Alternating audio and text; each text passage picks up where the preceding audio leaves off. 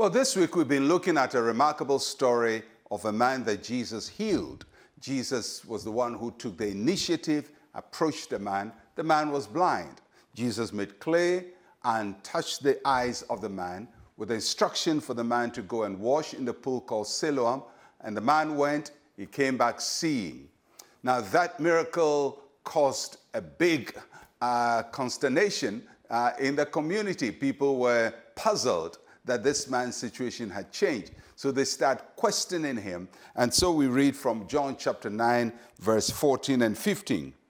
Now it was a Sabbath when Jesus made the clay and opened his eyes. Then the Pharisees also asked him again how he had received his sight.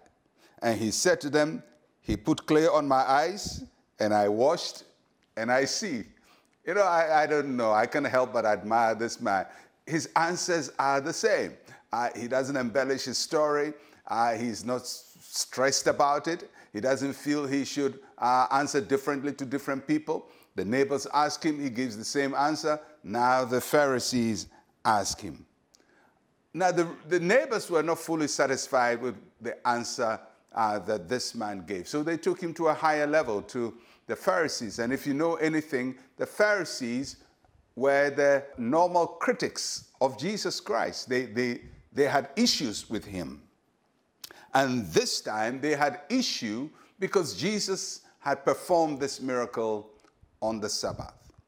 One of the things about the life and the ministry of Jesus uh, is that he intentionally did things on the Sabbath because the Jews had given an interpretation of the Sabbath that was not how God intended it. The Sabbath is God's rest when God gives us rest from our labors, from our toils. And Jesus felt the way God gives us rest is to take our burdens from us and, and, and to make us better and, and, and deliver us and heal us. And so Jesus gave rest to people on the Sabbath. They rested from their labors, from their, from their pain, from their sorrows, from their weaknesses. But the Pharisees didn't understand that Jesus was giving them rest on the Sabbath by the miracle. They thought he was working. They never thought about the people receiving the miracle because the people receiving the miracle were not working, they were receiving rest.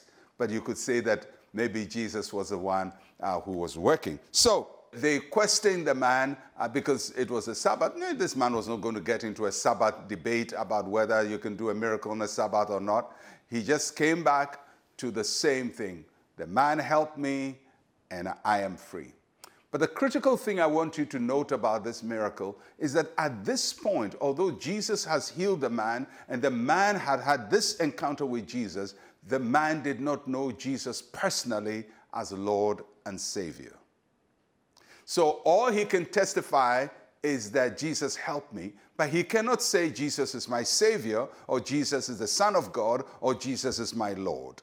And that's very important because many times we encounter God or Jesus at a level where He helps us, but we don't know that He wants us to have a deeper relationship beyond the healing we have received or the miracle we have received. Ultimately, we have to know Jesus Christ, not just as a healer or as a good teacher or somebody who helped us. We have to know Him as our Savior and as our Lord. And that means that we have trusted Him for our eternal salvation and also that we commit our lives to obey Him, to follow Him, and do His will. This is the journey that this man is yet to walk. But at this point, he only knows Jesus as healer, not as Savior, not as Lord, or as the Son of God. And it's possible for many of you to know Jesus as somebody who answers prayer, but you don't know Him as your Lord and your Savior. And I pray that you will know him deeper than just your healer. Let's pray. Say with me, Heavenly Father, help me to know and love you beyond the things that you do for me.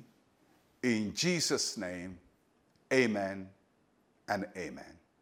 Well, I'll catch you again tomorrow. I'm Pastor Mensa Otabil. Shalom, peace, and life to you.